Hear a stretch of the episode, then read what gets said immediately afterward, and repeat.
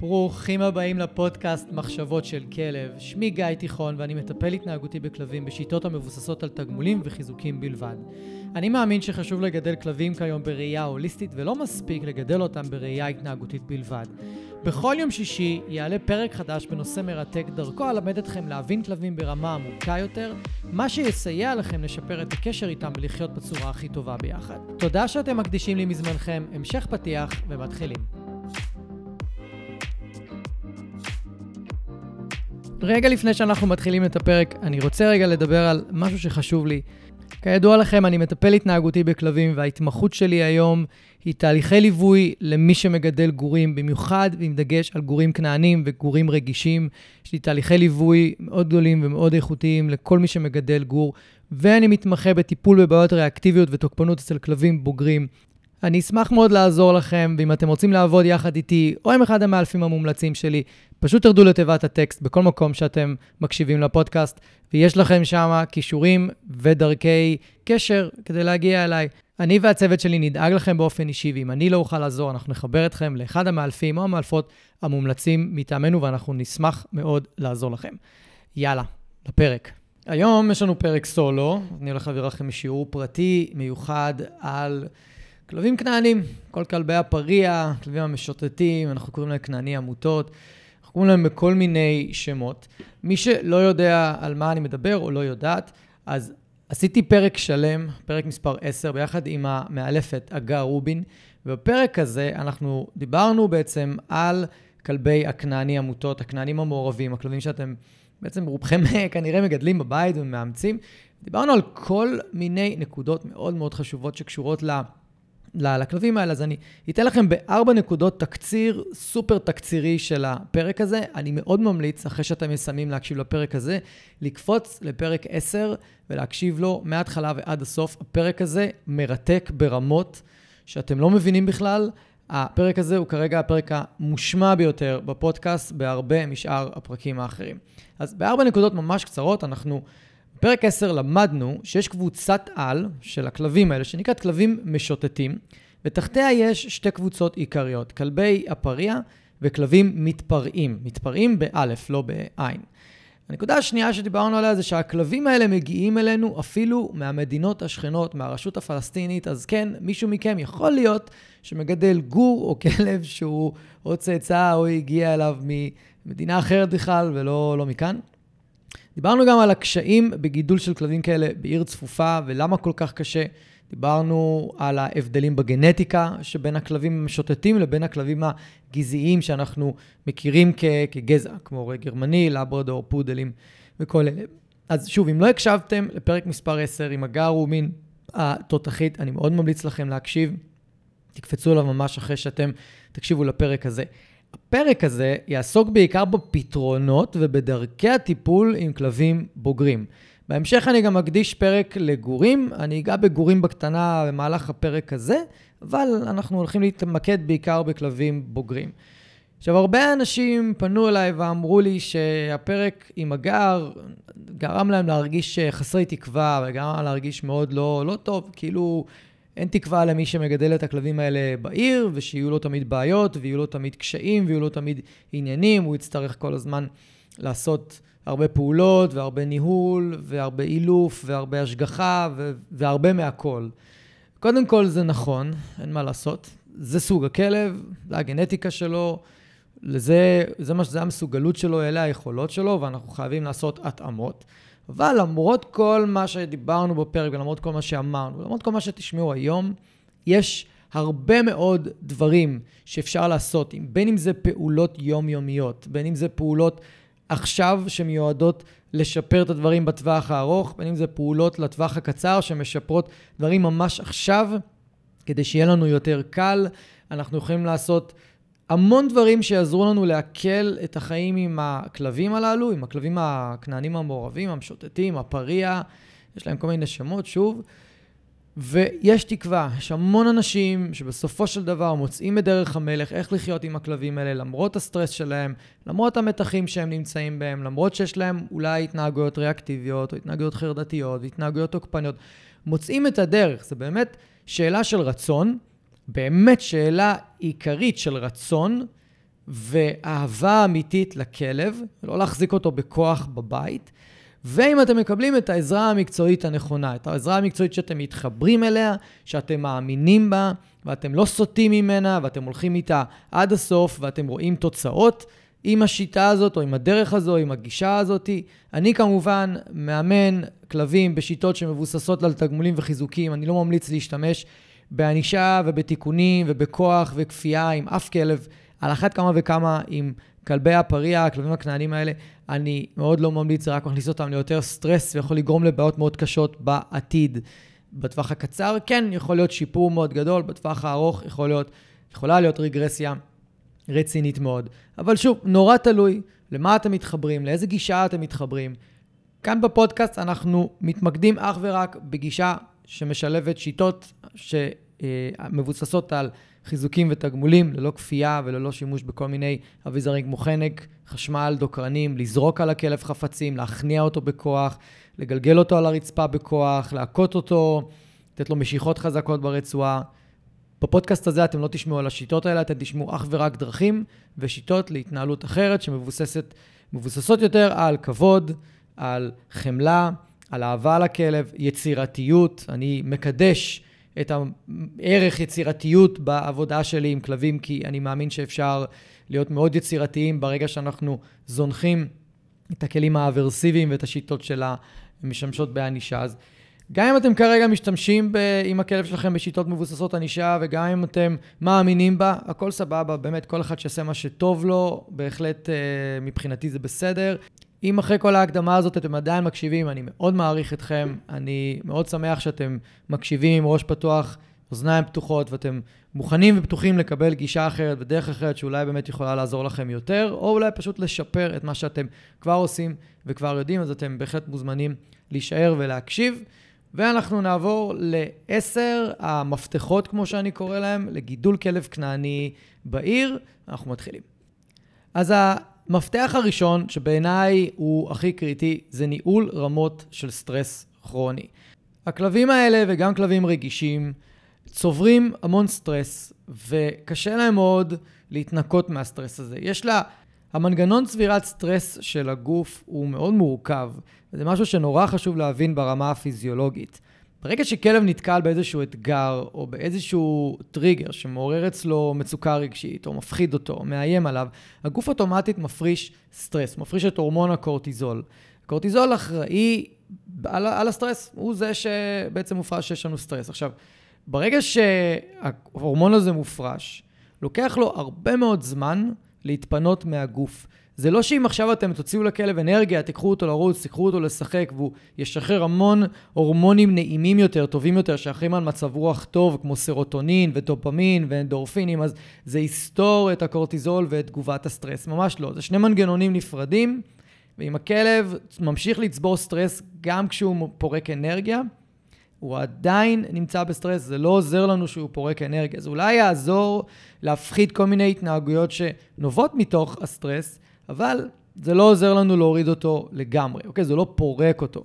הגוף פורק סטרס בצורה פיזיולוגית, בצורה אוטומטית, בצורה אינדיבידואלית לכל יצור חי. יש כלבים שייתקלו באתגר או במצוקה רגשית, ותוך שעה-שעתיים הם כבר עברו את זה, הגוף שלהם פינה את רמות הסטרס שהם צברו, וזה נגמר.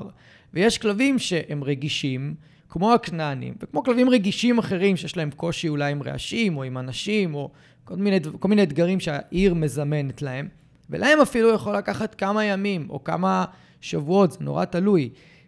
ככל שהכלב חשוף ליותר אתגרים, ויותר מצבים מלחיצים, ויותר מצבים שהוא מתפרץ בהם, הוא נכנס לחרדה בהם, הוא נהיה תוקפן, הוא נהיה מבוהל, הוא, הוא מגיב באיזושהי צורה של fight or flight, של הילחם או ברח, ככה הוא מפריש יותר מהורמון הסטרס. ככה הוא נמצא יותר ויותר בסטרס. וככל שהוא פוגש עוד ועוד אתגרים כאלה, הוא מתחיל להיכנס לסטרס כרוני. סטרס כרוני פוגע בכל רמה בגוף, החל מהמוח, יורד לשרירים ולמערכת העיכול ולמערכת החיסון.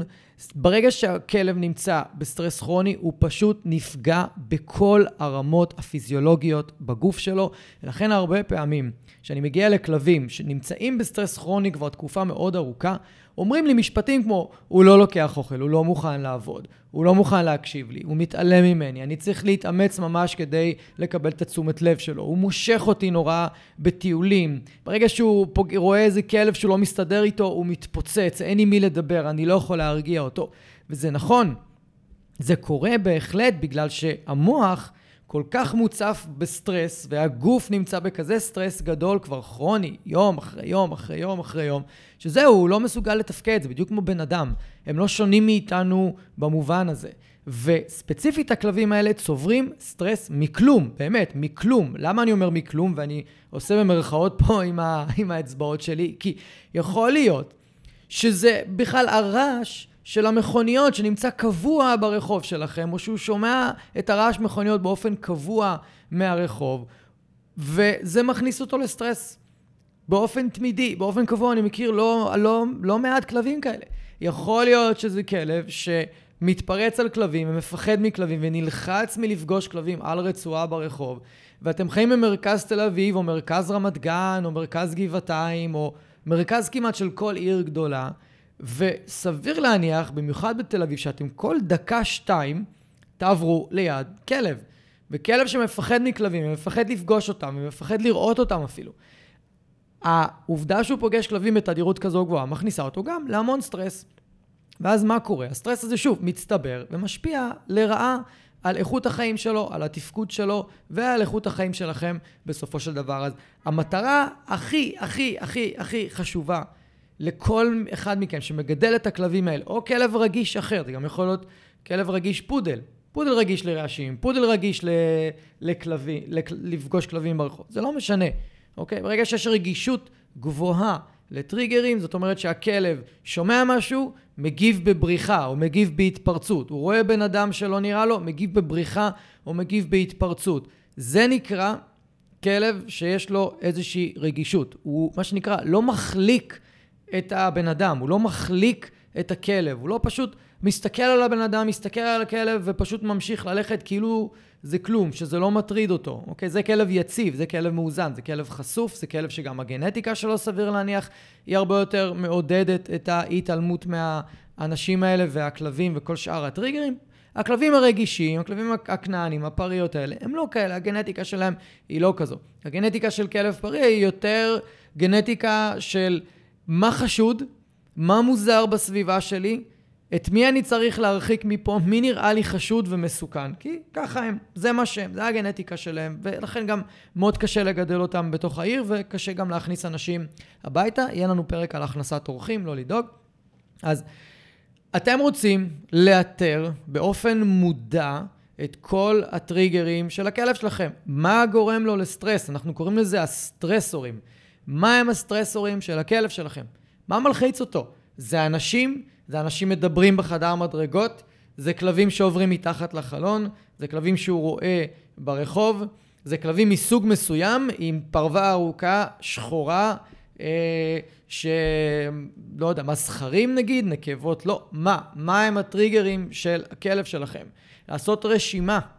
ואז כשאתם עושים את הרשימה הזאת, וזה משהו שאני עושה עם כל כלב וכל האנשים שאני מלווה אותם. אנחנו עושים רשימה של טריגרים. ואז אנחנו מתחילים לעשות אלימינציה לכמה שיותר טריגרים. מה הכוונה? מסירים אותם. אנחנו מנסים להעלים את הטריגרים האלה מהחיים של הכלב עד כמה שאנחנו יכולים. למשל, אם בשעה מסוימת בערב הכלב נובח המון מח... מעבר לדלת, על... לכיוון חדר המדרגות, מה שאנחנו סביר להניח נעשה, אנחנו לא יכולים להסיר את האנשים שגרים בבניין, ואנחנו לא יכולים לבודד את הרעשים שמגיעים מבחוץ. אז מה אנחנו יכולים לעשות? לצורך העניין, במידה ומדובר על כלב שממש באמת נובח המון בשעות הערב, ומכניס את עצמו להמון סטרס, ואפילו הרבה מהכלבים האלה נראים די סובלים, אנחנו פשוט...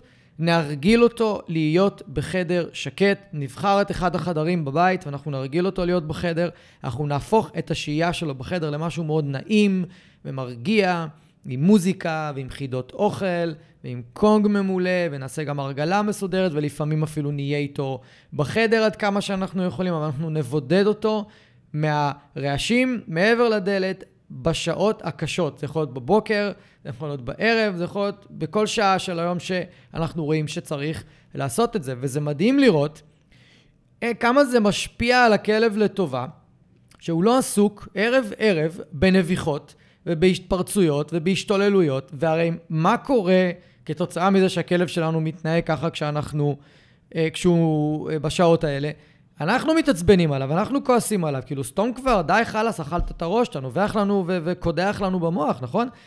אנחנו גם צועקים עליו, אנחנו גם רבים אותו, זאת אומרת שהסטרס שלו מגיע גם מהתגובה שלנו, לא רק מהאנשים שהולכים בחוץ. זאת אומרת שגם אנחנו בזמן הזה מאוד פוגעים בקשר שלנו עם הכלב. זה lose-lose situation, כמו שאומרים. אף אחד לא מרוויח ממנו. אם אני מרגיל את הכלב להיות בחדר שקט, אני לפעמים קורא לזה חדר יוגה, חדר מדיטציה, עבור הכלב, אני יכול לנטרל המון מהסטרס שמתפתח ונוצר כתוצאה מלהיות ליד הדלת של הכניסה לבית בשעות הערב, אוקיי? וזה פתרון מאוד מאוד פשוט. לפעמים הכלב צריך הרגלה ארוכה ולא מספיק להרגיל אותו כמה פעמים, אז אנחנו לוקחים את זה בחשבון, אנחנו עושים הרגלה אה, ארוכה.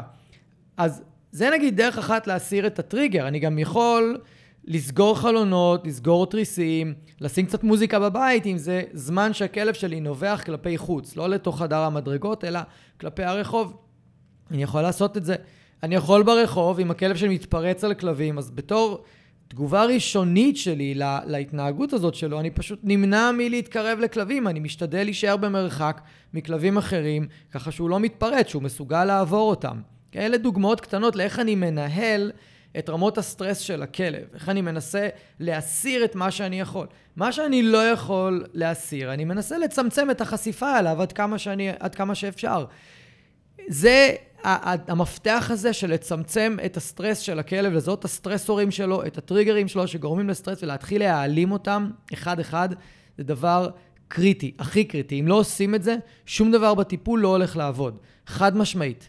שום דבר בטיפול, שום דבר בגידול, שום, לא יהיה שום שינוי, כי הסטרס בסופו של דבר, הסטרס הכרוני, יכריע את הכל, אוקיי? אתן לכם עוד דוגמה. למשל, אתם אה, הולכים לטיפולים וטרינריים דחופים בגלל אלרגיות. כל שבועיים, שלושה, עוד פעם איזו התפרצות אלרגית, ואתם הולכים לווטרינר, והכלב שונא את הווטרינר, הוא שונא שנוגעים בו, שונא שמטפלים בו, לא אוהב שדוחפים לו כל מיני דברים, והוא כל שבועיים, שלושה חווה אירוע סטרסי מאוד מאוד גדול אצל הווטרינר. זה ישפיע לרעה על ההתנהגות שלו. מה אנחנו יכולים לעשות? לפעמים אפשר להתייעץ עם הווטרינר בטלפון, במיוחד אם זו אותה בעיה שחוזרת על עצמה. אפשר לטפל בכלב לפעמים מחוץ למרפאה, תלוי עד כמה זה אפשרי, אני מכיר וטרינרים שעושים את זה. שוב, תלוי במקרה, תלוי בבעיה ותלוי באזור מן הסתם, יש הרבה פקטורים שהם אה, קריטיים כאן, לאם זה אפשרי או לא. אז זו עוד דוגמה, ככה נזכרתי בה ורציתי אה, לתת לכם את זה. אז זה אה, מפתח אחד. ניהול רמות הסטרס. אגב, סטרס גם יכול לבוא מאיך שאתם מתייחסים לכלב. אם אתם חסרי סבלנות כלפיו, אם אתם עצבנים כלפיו, צועקים עליו לאורך היום כי נמאס לכם מההתנהגות שלו וכבר איבדתם סבלנות להתנהגות שלו, או איבדתם סבלנות כלפיו, גם זה יגרום לסטרס לכלב.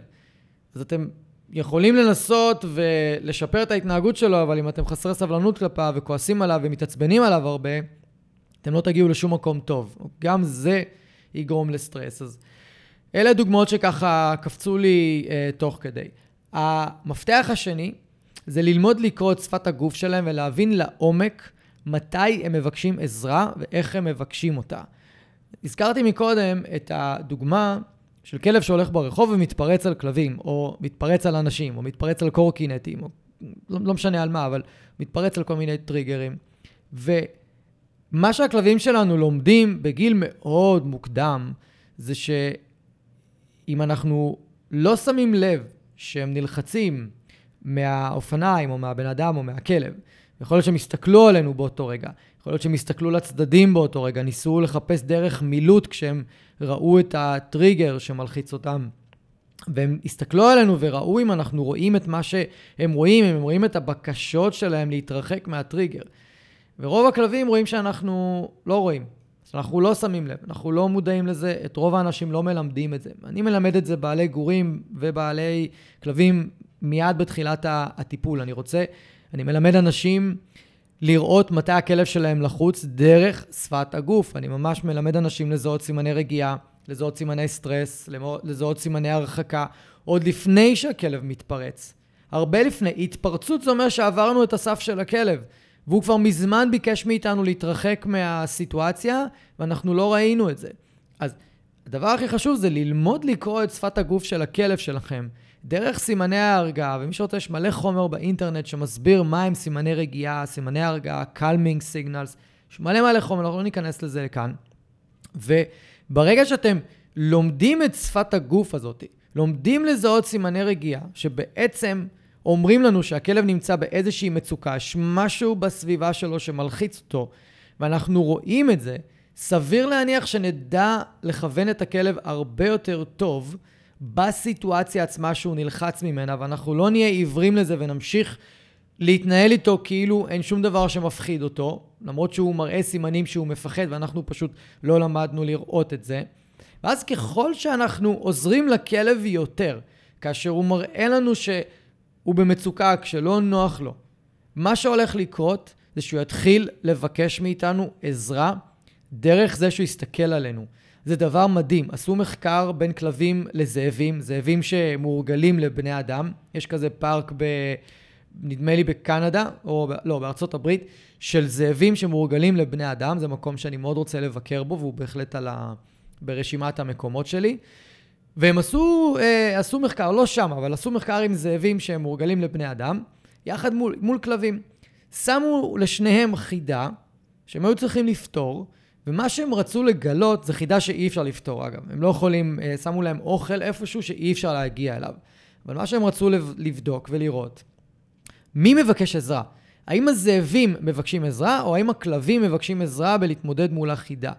ומה שהם גילו, זאבים לא מבקשים עזרה. גם הזאבים שמורגלים לבני אדם. למרות זאת, הם לא מבקשים עזרה. הם לא מסתכלים על הבני אדם שעומדים לידם, הם לא מנסים לתפוס את התשומת לב שלהם, אפס. אחוז מאוד מאוד מאוד מאוד אה, קטן. לעומתם, כלבים, רובם, ביקשו עזרה. איך הם ביקשו אותה? בלהסתכל על הבן אדם שעמד לידם, ולנסות להתקרב אליו, ולנסות למשוך את התשומת לב של הבן אדם. היו שם כל מיני דרכים לבקש את, ה, את העזרה שלהם. וזה די מדהים בעיניי, כי הרבה פעמים אני מסתכל מהצד, כשבן אדם הולך עם הכלב שלו ברחוב, ומופיע הטריגר, אני בדרך כלל נמצא מאחוריהם, ואני רואה כמה פעמים הכלב מסתכל על הבן אדם, כדי לראות אם הבן אדם מסתכל עליו, ואם הוא בכלל באיזושהי כוונה לעזור לו להתמודד עם, ה, עם הטריגר. וברגע שהכלב שם לב שפעם אחר פעם הבן אדם שהולך איתו רואה את הטריגר יחד איתו, ומנסה לכוון את הכלב למקומות אחרים במקום ללכת ישר מול הטריגר ואז הכלב יעבור את הסף שלו ויתפרץ. אז הכלב לאט לאט מתחיל להסתכל על הבן אדם יותר ויותר בסביבה לחוצה, ומבין שיש לו עוד אופציה. הוא מבין שאם הוא יסתכל על הבן אדם מספיק פעמים, מתישהו הבן אדם שלו יראה אותו, יראה את המבטים, ויבין שהכלב נמצא באיזושהי מצוקה, וינסה לכוון אותו מדרכים אחרות. וזה דבר מדהים, אבל זה לא יקרה אם אתם לא תלמדו שפת גוף כלבים, כלבית, שפת גוף כלבית לעומק, ותלמדו לזהות איך הכלב שלכם מבקש עזרה. אתן לכם סיפור. לפני שנה בערך הגעתי לגור בן uh, חמישה חודשים, גור כזה פריע, כנעני, כלב מקסים, כלב מתוק ממש, קוראים לו קצף, ודיו... ותיארו לי שבמהלך הטיולים הוא יכול פתאום לנשוך את ה... מי שהולך איתו מאחורה ברגל, פשוט פתאום לתת להם ביסים ברגל. שאלו אותי למה זה קורה. אמרתי להם, אני לא יודע, אני צריך להיות איתכם למטה ו- ולראות. אני רוצה, אני צריך לראות עוד דברים מסביב, איפה זה קורה, באיזה שלב של הטיול זה קורה, את השפת גוף של הכלב. ואז באמת באחד הטיולים שירדנו, פתאום הוא התחיל לנשוך את הגבר שמטייל איתו. ואני כאילו שואל את עצמי, אוקיי, מה הכלב מנסה להגיד עכשיו? מה, מה הוא מנסה? למה הוא עושה את זה עכשיו? למה דווקא עכשיו? זו תמיד שאלה שאני שואל את עצמי כשאני מנתח התנהגות של כלב, למה דווקא עכשיו הכלב עשה את מה שהוא עשה? וזה זה קרה בדיוק בכניסה לאיזשהו בניין. מיד נעצרנו, כי אם הכלב התחיל לנשוך בכניסה לבניין, אני רוצה לעצור, אני רוצה לראות מה הכלב עושה.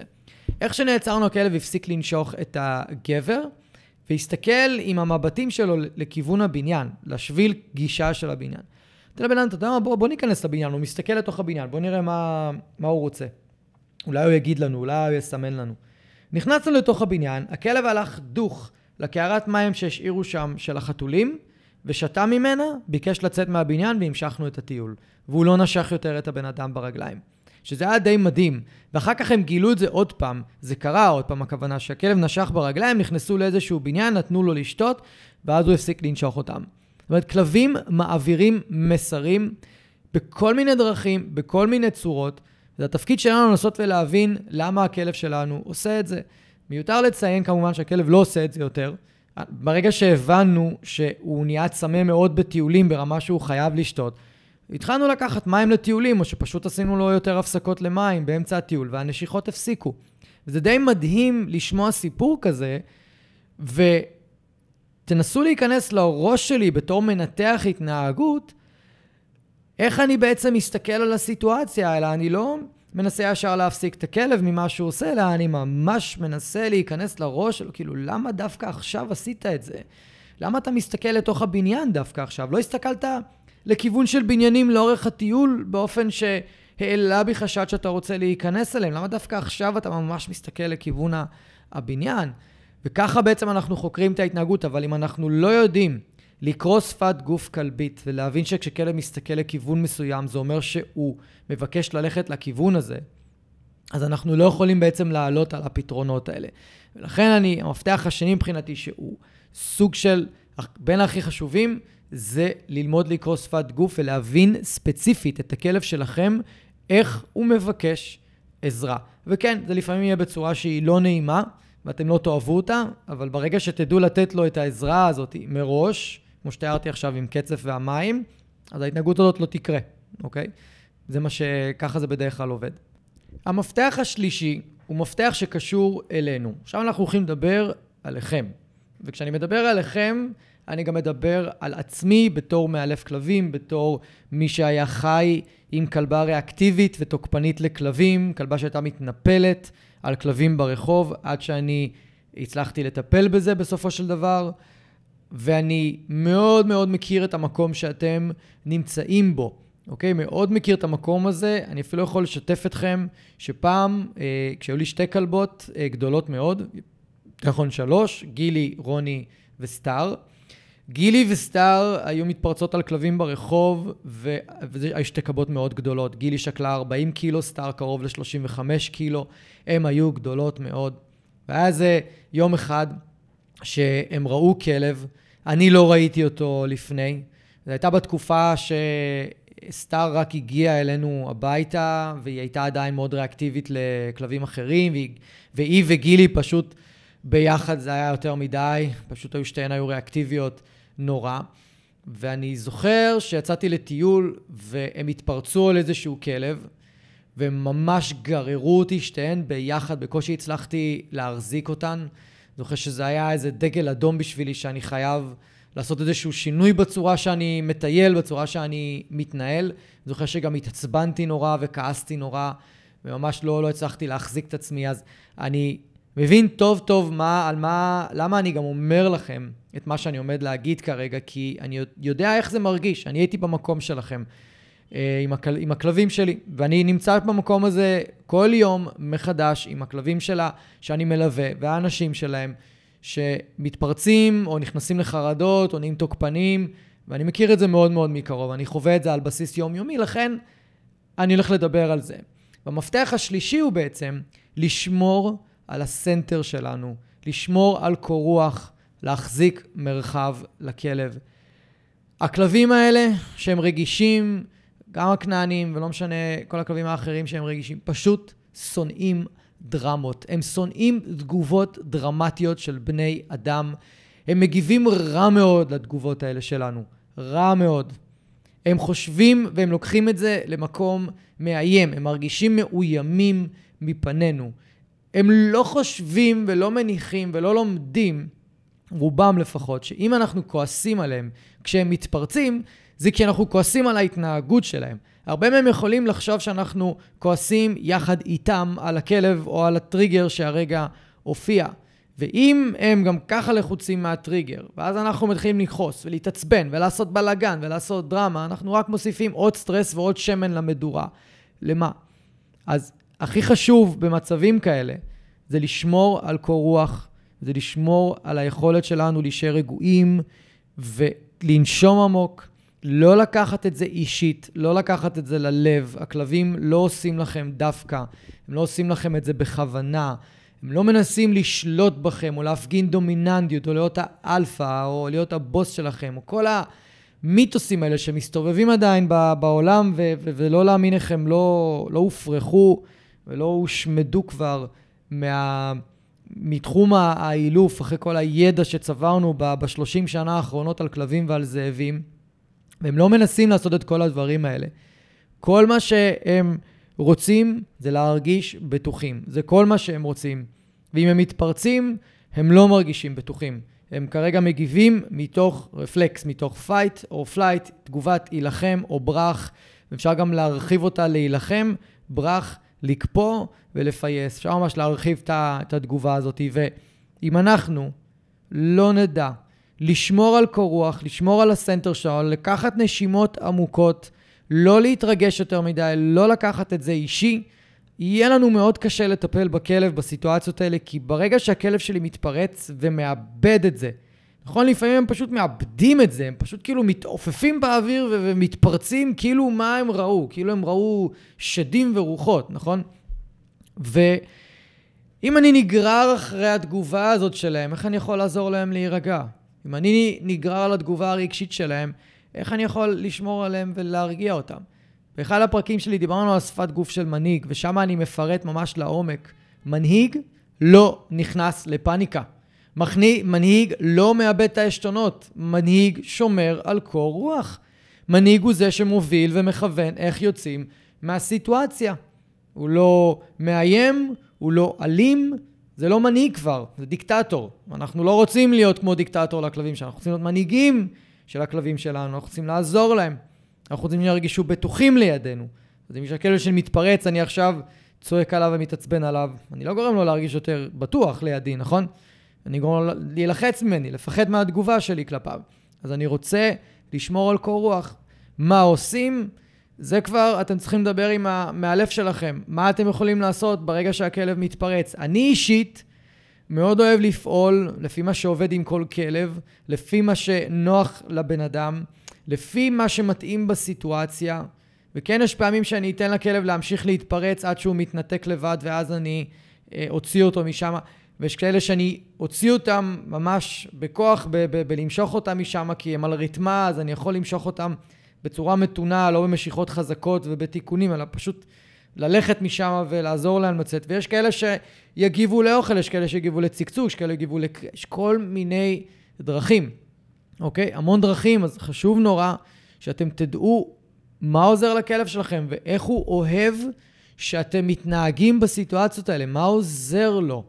חשוב נורא שתגלו את זה על הכלב שלכם. אם אתם לא תחקרו, אתם לא תגלו. אנחנו בכל, אני בכל אחד מהטיפולים שאני מעביר, אני חוקר את זה עם הכלב, ועם הבעלים, ועם האנשים שאני עוזר להם, אנחנו בודקים. אוקיי? אז זה המפתח השלישי. המפתח הרביעי זה איך להתייחס לגינות כלבים. זאת אומרת, מתי ללכת, כמה ומתי. כי בדרך כלל הגינות כלבים יכולות להיות מקום מאוד מאוד מאוד מלחיץ, זה כמו סיר לחץ, במיוחד גינות בתל אביב, הן עמוסות ומפוצצות בכלבים. והרבה מאוד כלבים באים לשם ישר מהבית אחרי שהם היו 8-10 שעות לבד בבית, ואת כל העודף אנרגיה שלהם הם פורקים בגינה, והם יכולים להיות מאוד מאוד בריונים, מאוד אלימים, מאוד כוחניים, מאוד רעשניים ורועשים ו... ו- לחוצים ומתוחים, וכל זה יכול מאוד לפגוע בדינמיקה של הגינה ולהפוך את הדינמיקה להיות מאוד מתוחה. במקום שהיא תהיה משחקית ונינוחה, יש יותר מדי עימותים, יותר מדי טריגרים, יותר מדי קטעים לא נעימים בין, ה, בין הכלבים. אז אם הכלב שלכם נלחץ מאינטראקציה כזאת והיא לא נעימה לו, ואתם הולכים איתו לגינת כלבים יותר מדי, אז זה מקום שבו הוא יצבור סטרס, כמו שדיברנו במפתח הראשון. אז זה די מיותר. מתי כן נכון ללכת לגינות כלבים? כשבגינה נמצאים החברים של הכלב. שהכלב נכנס לגינה בשמחה וברצון ומשחק, ולא נכנס לעימותים, ולא נכנס לטריגרים, ולא נובח כל הזמן מעבר לגדר על אנשים או כלבים אחרים שעוברים מסביב, לא מתחבא מתחת לספסל או עומד על השולחן גבוה ובעצם לא משחק עם אף אחד. אה, הוא לא, אמרנו, לא נכנס לעימותים. הוא רוצה, אמרנו, להיכנס לגינה. כל הסימנים האלה זה סימנים חיוביים וטובים, שמתאים כרגע להיכנס עם הכלב שלי לגינה. עכשיו, ההמלצה שלי היא ללכת לגינה בערך שלוש פעמים בשבוע, אוקיי, עם כלב ממוצע. עם כלב שמאוד אוהב את הגינה, אוקיי, ארבע-חמש פעמים בשבוע. אבל זה תמיד יהיה אחרי טיול, שהכלב כבר יתרוקן, והכלב, מה שנקרא, הוציא רגע את העוקץ של האנרגיה שהצטברה לו אחרי שהוא היה הרבה שעות בבית, או ישן הרבה שעות בלילה, אז הוא קצת פרק בטיול עצמו, ואנחנו בדרך כלל נשאר בין חצי שעה לשעה, לא מעבר לזה. נורא נורא נורא תלוי בכלב, אז אם אני מחבר את זה למפתח השני של ללמוד לקרוא שפת גוף של כלבים, אנחנו רוצים ללמוד לקרוא את השפת גוף של הכלב, מתי הוא מבקש מאיתנו לצאת החוצה. למשל, יש כלבים שזה מאוד מאפיין כנענים, אגב, מה שאני אגיד עכשיו, הם משחקים עם כלבים 20 דקות, חצי שעה, 40 דקות, ואז פתאום הם יכולים ללכת לשתות מים ולהתחיל להרחיק את כל הכלבים מסביבם, ולא לחזור לשחק. זה סימן מאוד מובהק אצל כלב כזה, שזהו, הוא סיים לשחק, הוא רוצה לצאת מהגינה. והוא עושה את זה ככה. או שהם מתחילים לחפור בור, מתמקמים בבור ומרחיקים את כל הכלבים מהבור.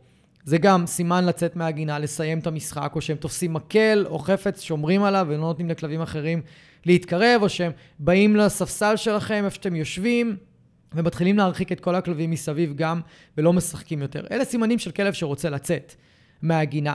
ופה שוב המקום, כמו במפתח מספר 2, ללמוד לקרוא את השפת גוף הספציפית של הכלב שלכם כדי להבין מתי הוא רוצה לצאת מהגינה. אז זאת אומרת שלגבי גינות כלבים צריך ממש להבין כמה ללכת, מתי ללכת, עם איזה כלבים להיכנס, מתי לצאת. נורא נורא נורא חשוב העניין הזה. מפתח חמישי זה לטפל בכל בעיה רפואית שיש לכלב, במיוחד במיוחד בעיות בדרכי העיכול ואלרגיות כרוניות. עכשיו, וזה מתקשר לסעיף הראשון, למפתח הראשון של ניהול רמות סטרס. מה קורה כשכלב נמצא ברמות סטרס גבוהות? הוא, הוא יותר חולה, בדיוק כמו בני אדם, הוא יותר חולה, וזה יכול להשפיע על מערכת העיכול, להשפיע על מערכת החיסון ולגרום לאלרגיות. באמת אני נתקל בהרבה כלבים רגישים שיש להם אלרגיות שחוזרות על עצמן ויש להם בעיות בדרכי העיכול שחוזרות על עצמן וזה מין לופ כזה. אנחנו חייבים כל הזמן לטפל בעניין הזה ולהיות על זה. אנחנו לא ניכנס בדיוק על מה לעשות, אבל אתן לכם כמה דוגמאות. אם עכשיו לכלב שלכם יש בעיות בדרכי העיכול, וכבר ניסיתם איזה שלושה ארבעה סוגי מזונות יבשים שונים, ועדיין הכלב עם צואה רכה, עדיין הוא לא מצליח אה, להוציא, לתת צואה אה, קשה כמו פלסטלינה, מוצקה כמו שצריך. יכול להיות שיש לו הרבה פעמים גזים, יכול להיות שיש לו שלשולים לעיתים קרובות, יכול להיות שהוא עושה המון קקי, והקקי שלו מאוד מסריח ובכמויות מאוד גדולות, יכול להיות שיש לו גזים. כל אלה סימנים שמערכת העיכול לא עובדת כמו שצריך. וכל עוד מערכת העיכול לא עובדת כמו שצריך, והכלב לא מעכל את האוכל שלו כמו שצריך, אנחנו לא באמת יכולים לצפות ממנו להיות כלב רגוע ונינוח, ושנוכל לעבוד איתו, ושהוא יוכל אה, להגיב בצורה יותר רגועה מול כלבים בחוץ, או מול טריגרים אחרים, או להיות יותר רגוע בבית ופחות לנבוח מתוך הבית. אני באמת יכול להגיד לכם באופן ודאי, באמת מהניסיון שלי ומהטיפולים שאני מעביר, ברגע שאנחנו מסדרים את מערכת העיכול של הכלב, יש שינוי דרמטי לטובה בכל הבעיות שאנחנו מנסים לטפל בהן. תמיד זה בין שינוי קטן לבין שינוי דרמטי. תמיד. אין מצב עם כלב שאנחנו מסדרים לו את מערכת העיכול וההתנהגות שלו לא משתפרת. ממש ככה. והכלבים שיש לנו כל הזמן ups and downs עם המערכת עיכול שלהם, תמיד אנחנו רואים ימים של התנהגות יותר טובה, ימים של התנהגות פחות טובה, ימים של התנהגות ממש גרועה, ימים של התנהגות ממש רגועה. אנחנו ממש יכולים לראות את התנודות בהתנהגות לפי המצב של הבטן, אוקיי? אז אם אתם כבר ניסיתם כל מיני סוגי מזונות יבשים וזה לא עבד, זה הזמן לעבור לתזונה טבעית, ויהיה לנו פרק שלם על אה, תזונה טבעית עם המטפלת לי שמאס, ואנחנו ממש ניכנס לעומק ב...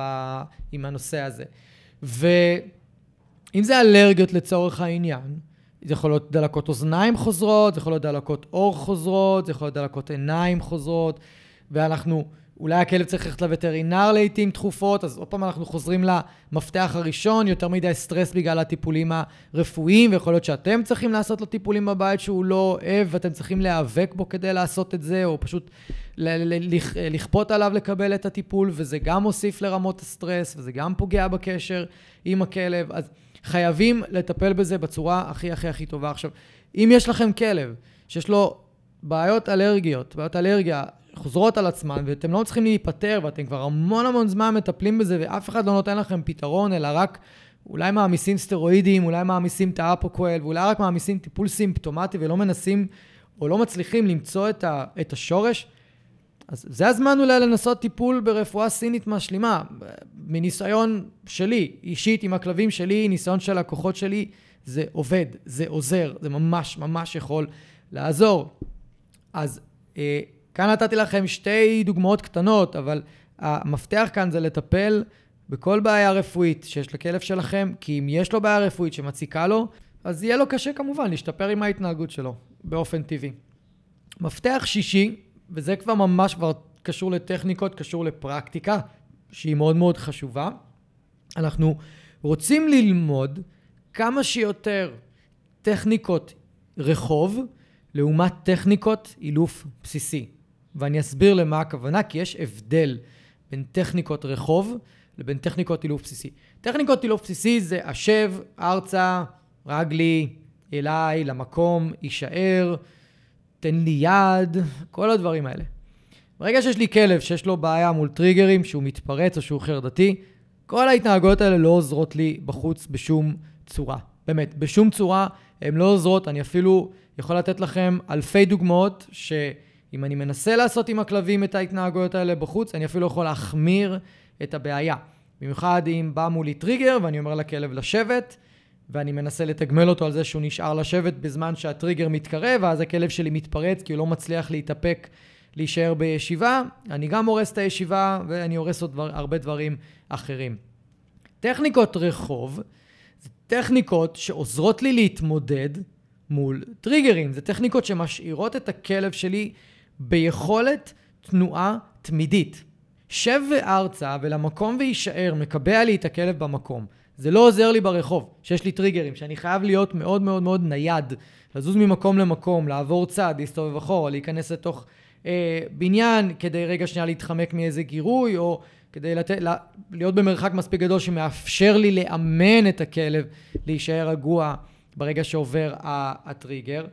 טכניקות רחוב בעצם עוזרות לי לנהל, לנייד ולהרגיע את הכלב מול סיטואציות מסוימות. אני אתן לכם כמה דוגמאות, וחלקן אתם יכולים למצוא בערוץ היוטיוב שלי, אוקיי? אה, ממש אני מסביר שם שתי טכניקות מאוד, אה, מאוד אה, חשובות. אז למשל, עמידה ליד הרגל. כאשר עובר טריגר, אני אעדיף ללמד את הכלב לעמוד ליד, הכלב, ליד הרגל שלי במקום שהוא יישב. כי כשהוא עומד, הוא יותר נייד. הוא יכול לזוז יותר מהר מהמקום למקום אחר. זה הרבה יותר טוב לי מאשר ישיבה או ארצה. פניית פרסה, ללמד את הכלב לעשות 180 מעלות במקום ולהסתובב לכיוון ההפוך, כי הופיע מולי טריגר במפתיע, אוקיי? וטכניקה נוספת זה שמופיע מולכם טריגר ואתם עצרתם, ממש עצרתם באותו רגע, ברגע שזיהיתם את הטריגר, ואתם נותנים לכלב שלכם כמה שניות להגיד לכם מאיפה הוא רוצה ללכת ואיך הוא רוצה להתמודד עם הטריגר הזה, ללכת ימינה, ללכת שמאלה, ללכת אחורה.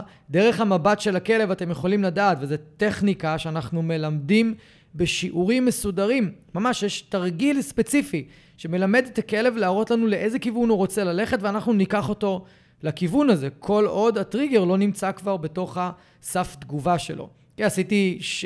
פרק שלם על ספי תגובה ולמה, זה אני חושב שקוראים לפרק למה הכלב שלך מגיב בפאניקה לטריגרים, שם אני מדבר על הספים, על סף תגובה, סף גירוי, סף אדישות, סף נשיכה, אתם יכולים ללכת ולהקשיב לזה. ואלה טכניקות רחוב. טכניקות רחוב נוספות זה טכניקה של קיצור רצועה והאכלה מהירה עם חטיפים שהכלב מאוד מאוד אוהב כדי לקשר הופעה של טריגר למשהו אה, נעים. טכניקות רחוב הן קריטיות להתנהלות והתמודדות יומיומית עם טריגרים, לעומת טכניקות אילוף בסיסי. הן יותר טובות לנו בבית, הן יותר טובות שאנחנו עושים תרגילים מסוימים. הן לא עוזרים לי, הן לא עוזרות לי ברחוב. אוקיי? ברחוב יש בעיה אחת מאוד מאוד קשה לכלבים, במיוחד לכלבים רגישים. אנחנו אלה שהמצאנו את ההליכה בקו ישר על מדרכות. כלבים לא, כלבים לא הולכים בקו ישר. אם אתם תשחררו את הכלב שלכם בשדה פתוח, האם הוא הולך רק ישר, או שהוא כל הזמן הולך ימינה, שמאלה, אחורה, הולך לכל מיני מקומות? ובדרך כלל ככל שהכלב יותר חרדתי ויותר קשה לו להתרחק מאיתנו, הוא יחקור את הסביבה בצורה של כוכב. מה הכוונה? הוא ילך לאיזשהו מקום, יחזור אלינו. ילך למקום אחר, יחזור אלינו. ילך למקום אחר, יחזור אלינו. וככה בעצם הוא חוקר את הסביבה, כמו כוכב. גם גורים עושים את זה, אוקיי? אז ברחוב כשאנחנו הולכים עם כלב, וזה מאוד לא טבעי לו ולא נוח לו ומלחיץ אותו ללכת בקו ישר, במיוחד שהוא כבר למד שבכל רגע יכול לצוץ לו הטריגר שהוא שונא מתוך בניין, מפינה של רחוב, לבוא מאחוריו במפתיע, לחתוך אותו מאיזה, מאיזה רכב או מאיזשהו מקום. הם כבר יודעים את זה, הכלבים, אז הם מאוד מאוד מתוחים. ואם אנחנו לא מאפשרים להם מה שנקרא הליכת כוכב, אז תהיה לנו בעיה, יכולה להיות לנו בעיה, ואנחנו יכולים דווקא להגביר את רמת הסטרס של הכלב. אז איך אני יכול לאפשר לכלב הליכת כוכב במרכאות בתוך עיר? בזה שמדי פעם, כשאני הולך על מדרכה, בעיר, אני נכנס לתוך בניינים ואני נותן לכלב לרחרח את ה... בתוך הבניין, את השיחים ואת הזה, כמובן לא לעשות שם צרכים, רק להריח, רק להסתובב. מדי פעם אני אעבור צעד בכוונה, לא כי הופיע מולי טריגר. פשוט יעבור צעד. אם הכלב שלי פתאום נעצר ורוצה לחזור אחורה כי הוא פתאום אה, נזכר באיזה ריח שהיה שם, אז יכול להיות שאני אלך איתו אחורה. תזכרו, הטיול הוא בשביל הכלב, בעיקר. וזה לא... זה שאתם הולכים אחרי הכלב שלכם אחורה, זה לא הופך אותו להיות הדומיננטי והמוביל והאלפא וכל הדברים שדיברנו עליהם מקודם, חרטא. אז אנחנו רוצים לאפשר לכלב שלנו את, ה, את האופציה הזאת של כאילו חקירת כוכב, את המינימום שאנחנו יכולים. אז כאן במפתח השישי דיברנו על ההבדלים שבין טכניקות אילוף לבין טכניקות רחוב. טכניקות רחוב מאפשרות לי לנייד את הכלב ממקום למקום במינימום מאמץ, זאת השאיפה שלנו, וב, ובצורה שהיא זורמת. צורה שהיא זורמת, אני עכשיו עשיתי פניית פרסה, אני יכול להזרים את הכלב לתוך בניין, בתוך הבניין אני יכול לעבוד בטכניקות של קישור טריגר למשהו נעים, אם זה בר פתוח, אם זה טכניקת חפש, אם זה אה, משחקי ריכוז, יש לנו כל מיני דרכים שאנחנו יכולים לה, לה, להעביר את הכלב חוויה נעימה מול הטריגר, אוקיי? והכל צריך לזרום. אנחנו משתדלים שהדברים יזרמו ואנחנו משתדלים לא לקפוא, לא להיתקע במקום. זה הדבר הכי גרוע שאפשר לעשות מול טריגר, זה לעמוד במקום, זה לקפוא. זה הדבר הכי גרוע שאפשר אה, לעשות, אלא אם כן אתם במרחק מספיק גדול והכלב מתחת לסף גירוי שלו, שנמצא בסף אדישות שלו. המפתח השביעי זה כמה שיותר לאפשר לכלב לרחרח בטיולים. כמה שיותר. זה מפתח מאוד קל להבנה, אוקיי? כשאשר כלב מרחרח הוא מפעיל את מנגנון ההרגעה העצמית שלו. הכי פשוט שיש. אם אתם לא מאפשרים לכלב לרחרח ואתם משאירים אותו ברגלי או ליד הרגל, או אתם מתקנים אותו ומושכים אותו אליכם כל פעם שהוא עוצר לרחרח באיזשהו מקום, והוא לא מרחרח רוב הטיול, הוא לא מרגיע את עצמו. ואם הוא כלב רגיש וכלב לחוץ, במיוחד הכלבים הריאקטיביים והחרדתיים, יהיה לו מאוד קשה להעביר את הטיול. מאוד קשה. עדיף טיול ממושך ומרחק קצר בגלל שהכלב עצר לארח כל סנטימטר, לעומת טיול במרחק מאוד גדול, שבו הכלב לא עצר לארח כמעט בכלל. במיוחד הכלבים הרגישים. במיוחד אם אתם אה, לא נכנסתם לעשות לו הפסקות בתוך כל מיני אה, בניינים או גינות או חצרות או דברים כאלה בשביל שהוא יוכל ממש לארח עוד יותר. קחו כלבים למשל בפארק, אם לקחתם כלב ריאקטיבי שמתפרץ על כלבים או על אנשים לפארק, ויש לו יותר מרחב, יותר דשא, יותר דברים להריח, תראו שהוא פחות מתפרץ. חד משמעית פחות מתפרץ לעומת העיר. למה זה? לא עשינו משהו שונה, אנחנו לא מטיילים איתו באופן שונה, אנחנו רק הבאנו אותו למקום שיש בו יותר מה להריח, יותר מרחב, יותר אופציות התחמקות מהטריגרים עצמם, והכלב מסוגל לנהל את עצמו אה, לבד. אז תאפשרו לכלבים שלכם לרחח כמה שיותר בטיול, ואני יודע, הרבה פעמים זה לא נוח. לא נוח לעמוד, ללכת, לעצור, ללכת, לעצור, ללכת, לעצור, ואז הכלב רוצה לחזור אחורה וללכת ולעצור. תזכרו, הטיול בשביל הכלב, הוא לא בשבילכם. הוא יכול להיות בשבילכם אם, תהיה, אם יהיה סינכרון מאוד מאוד גדול ומשמעותי עם הכלב שלכם, אבל ברמת העיקרון אנחנו צריכים להקפיד על ניהול רמות סטרס של הכלב, ואם העצירות לריחוח עוזרות לנהל את רמות הסטרס שלו ולהשאיר אותן נמוכות, כדאי מאוד. אני מכיר לא מעט כלבים שטיולים ארוכים, או שלקחו אותם לרוץ בתוך העיר, רק הגבירו את רמת הסטרס שלהם. כי שוב, לפרוק אנרגיה לא גורם לפריקת סטרס. זה שני מנגנונים נפרדים בגוף. אנחנו רואים למפתח השמיני, וזה המפתח שלדעתי הוא משמעותי מאוד, התחלנו לדבר עליו מקודם, וזה שחובה חובה, טיולים בפארקים גדולים, שם יש לכלב אפשרות ללמוד, להתמודד עם הטריגרים במרחק יותר גדול ולפתח אדישות אליהם. זה כל כך קריטי לצאת מהמרחב שבו אתם מטיילים ביום-יום, הצפוף של העיר, שאנשים עוברים אתכם כל הזמן, וכלבים ומכוניות, ויש רעש... רעשים חזקים וריח מסריח ובניינים גבוהים, והכל סוגר על הכלב. אז ככל שהכלב רגיש יותר וריאקטיבי יותר וחרדתי יותר, הוא זקוק ליותר זמן בשטח פתוח, שאין בניינים, שאין את הלחץ, שיש פחות רעש, שיש פחות התמודדויות, שהוא נמצא יותר, נמצא יותר מתחת לסף גירוי שלו ובסף האדישות שלו ופחות ב- מעבר לסף גירוי ובסף התגובה שלו.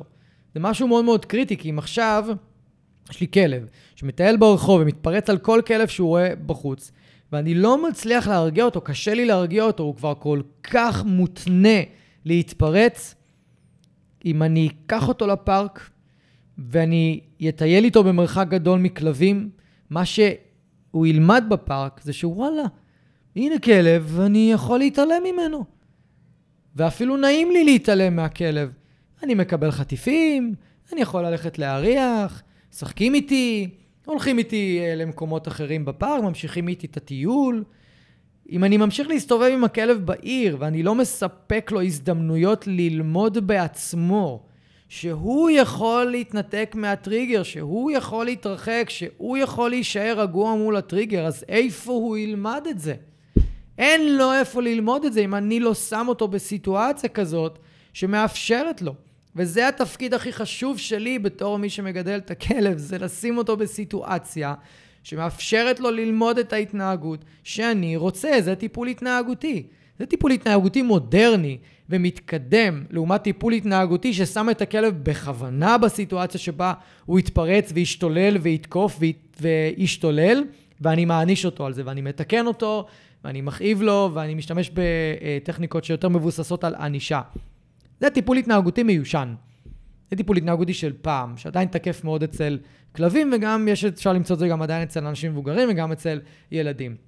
אמרתי, הפודקאסט הזה עוסק בטיפול מודרני, כזה שיצירתי יותר, מבין יותר, לומד יותר, ומסוגל לחשוב באופן יצירתי על איפה אני יכול לשים את הכלב שלי בסיטואציה שבה הוא ילמד את ההתנהגות שאני רוצה, ואני אעשה את זה שוב, ושוב, ושוב, ושוב, ושוב, ולאט לאט הכלב ייקח את זה יחד איתו למקומות שבהם יותר קשה לו. ואני יכול לראות את זה קורה עם המון כלבים שאני מלווה. כלבים שלא מצליחים לעשות את זה, זאת אומרת שהסביבה שבה הם חיים בעיר, יותר מדי מלחיצה אותם, יותר מדי עמוסה עבורם, יותר מדי עבורם, ואז אנחנו צריכים לחשוב על פתרונות נוספים ותוס... איזה שהם אה, כלי עזר שיעזרו לנו להוריד את רמת הסטרס של הכלב.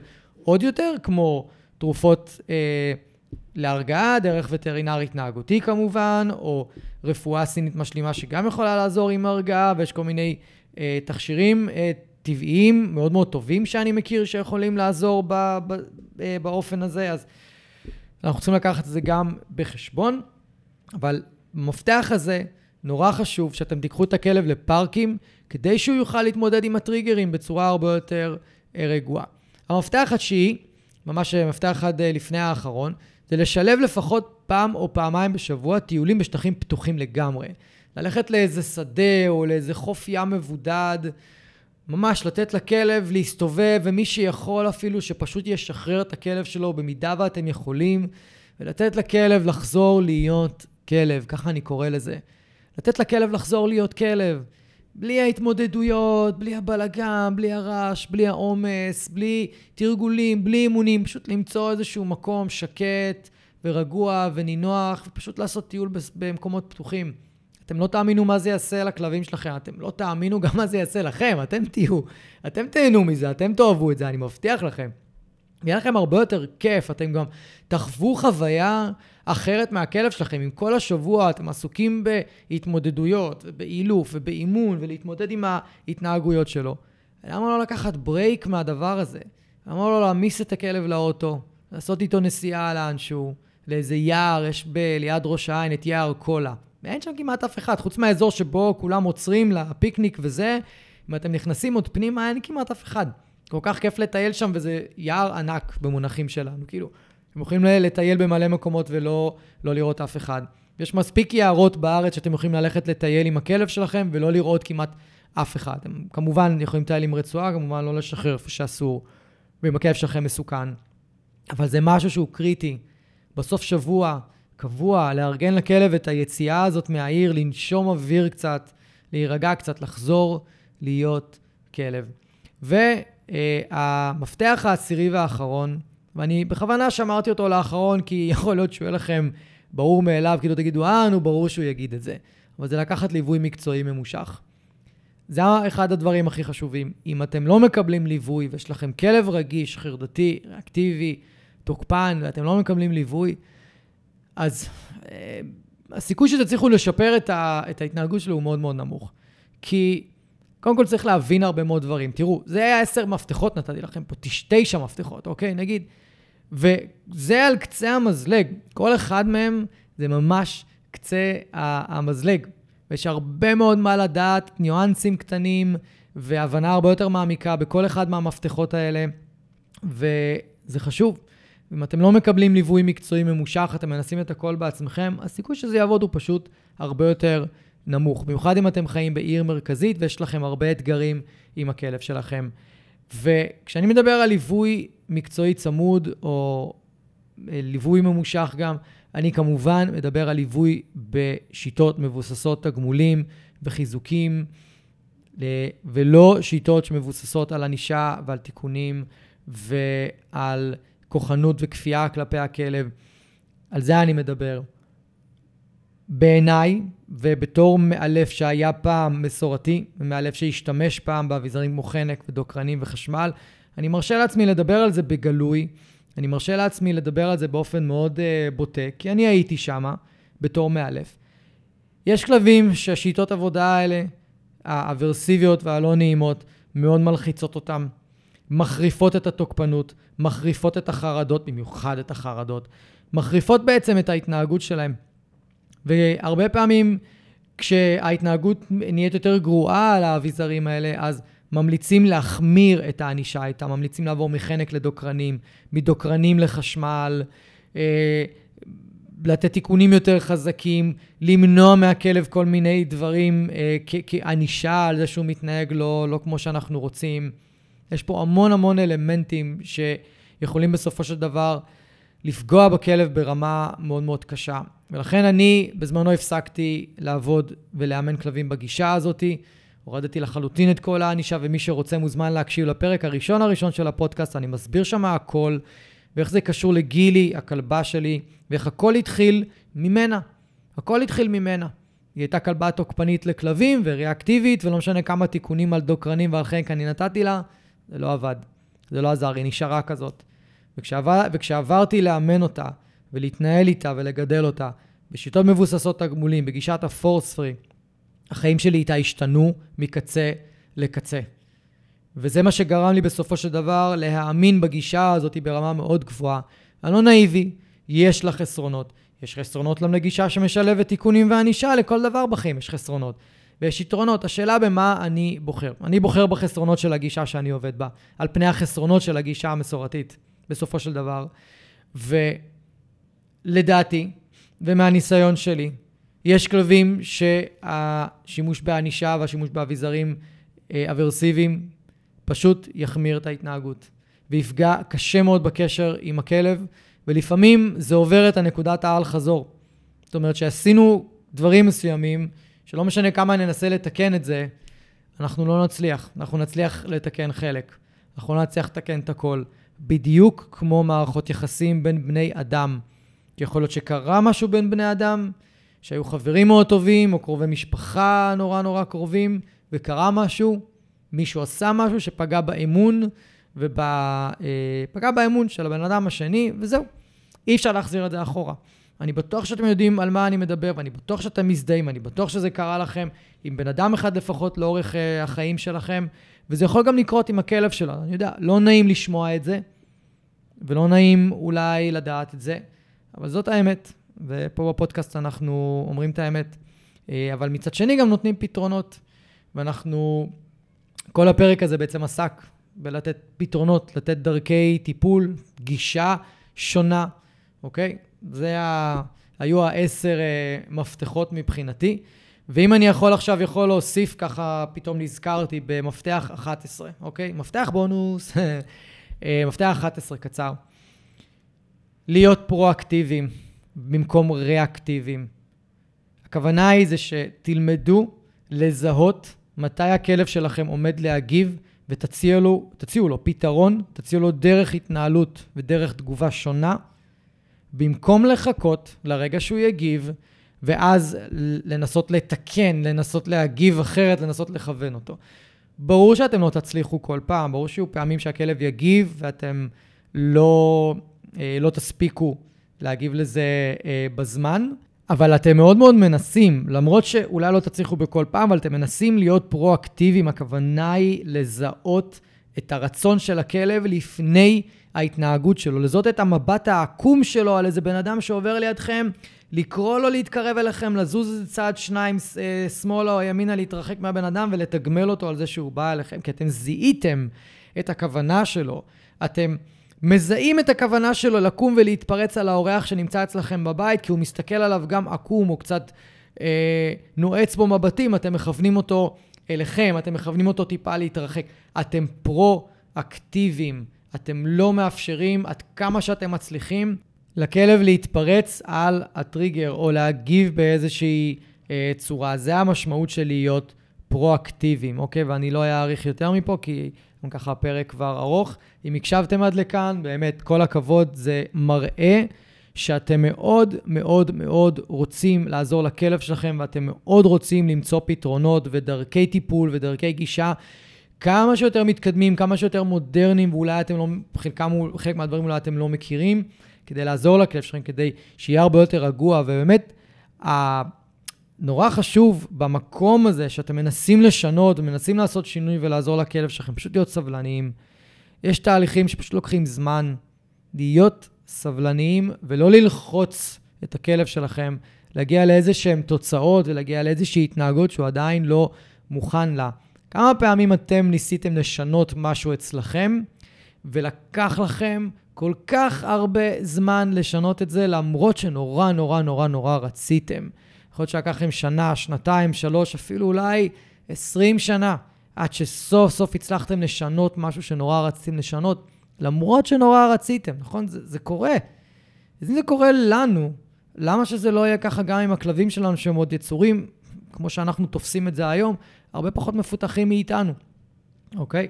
אז אני רוצה שתחשבו על זה, ואני רוצה שזה יהיה לכם בראש כל הזמן שאתם מטפלים בכלב שלכם, מנסים לאלף אותו, מנסים לאמן אותו, או פשוט מנסים לחיות איתו, מנסים uh, לגדל אותו בצורה הכי טובה שהייתה.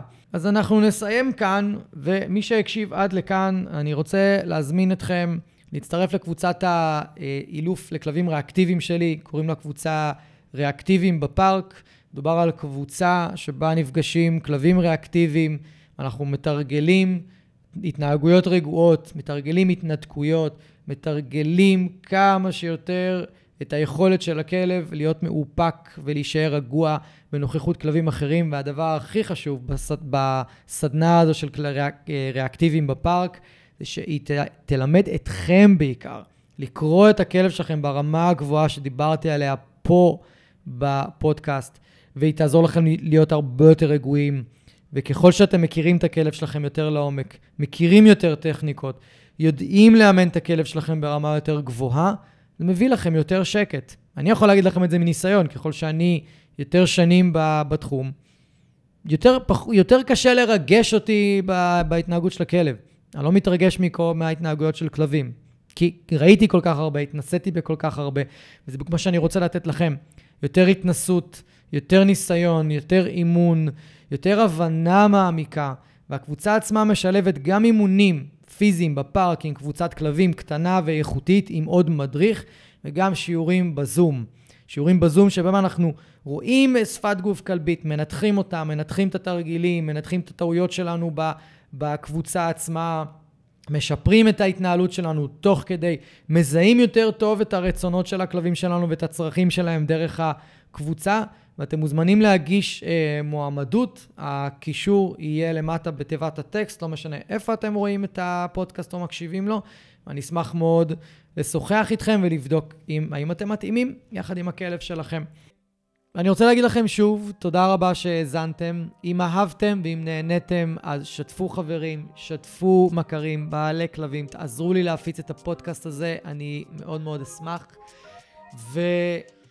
תעשו follow, כדי שהאפליקציה האהובה שלכם תודיע לכם. יום שישי היום, יש עוד פרק בפודקאסט מחשבות של כלב, ואני אפתיע אתכם עם נושא חדש ופרק חדש. אז אני מקווה שנהניתם היום, היה לי מאוד כיף לארח אתכם. אנחנו נתראה עוד שבוע, תהיו טובים לכלבים שלכם, תהיו טובים לעצמכם, ושיהיה לכם אחלה של סוף שבוע.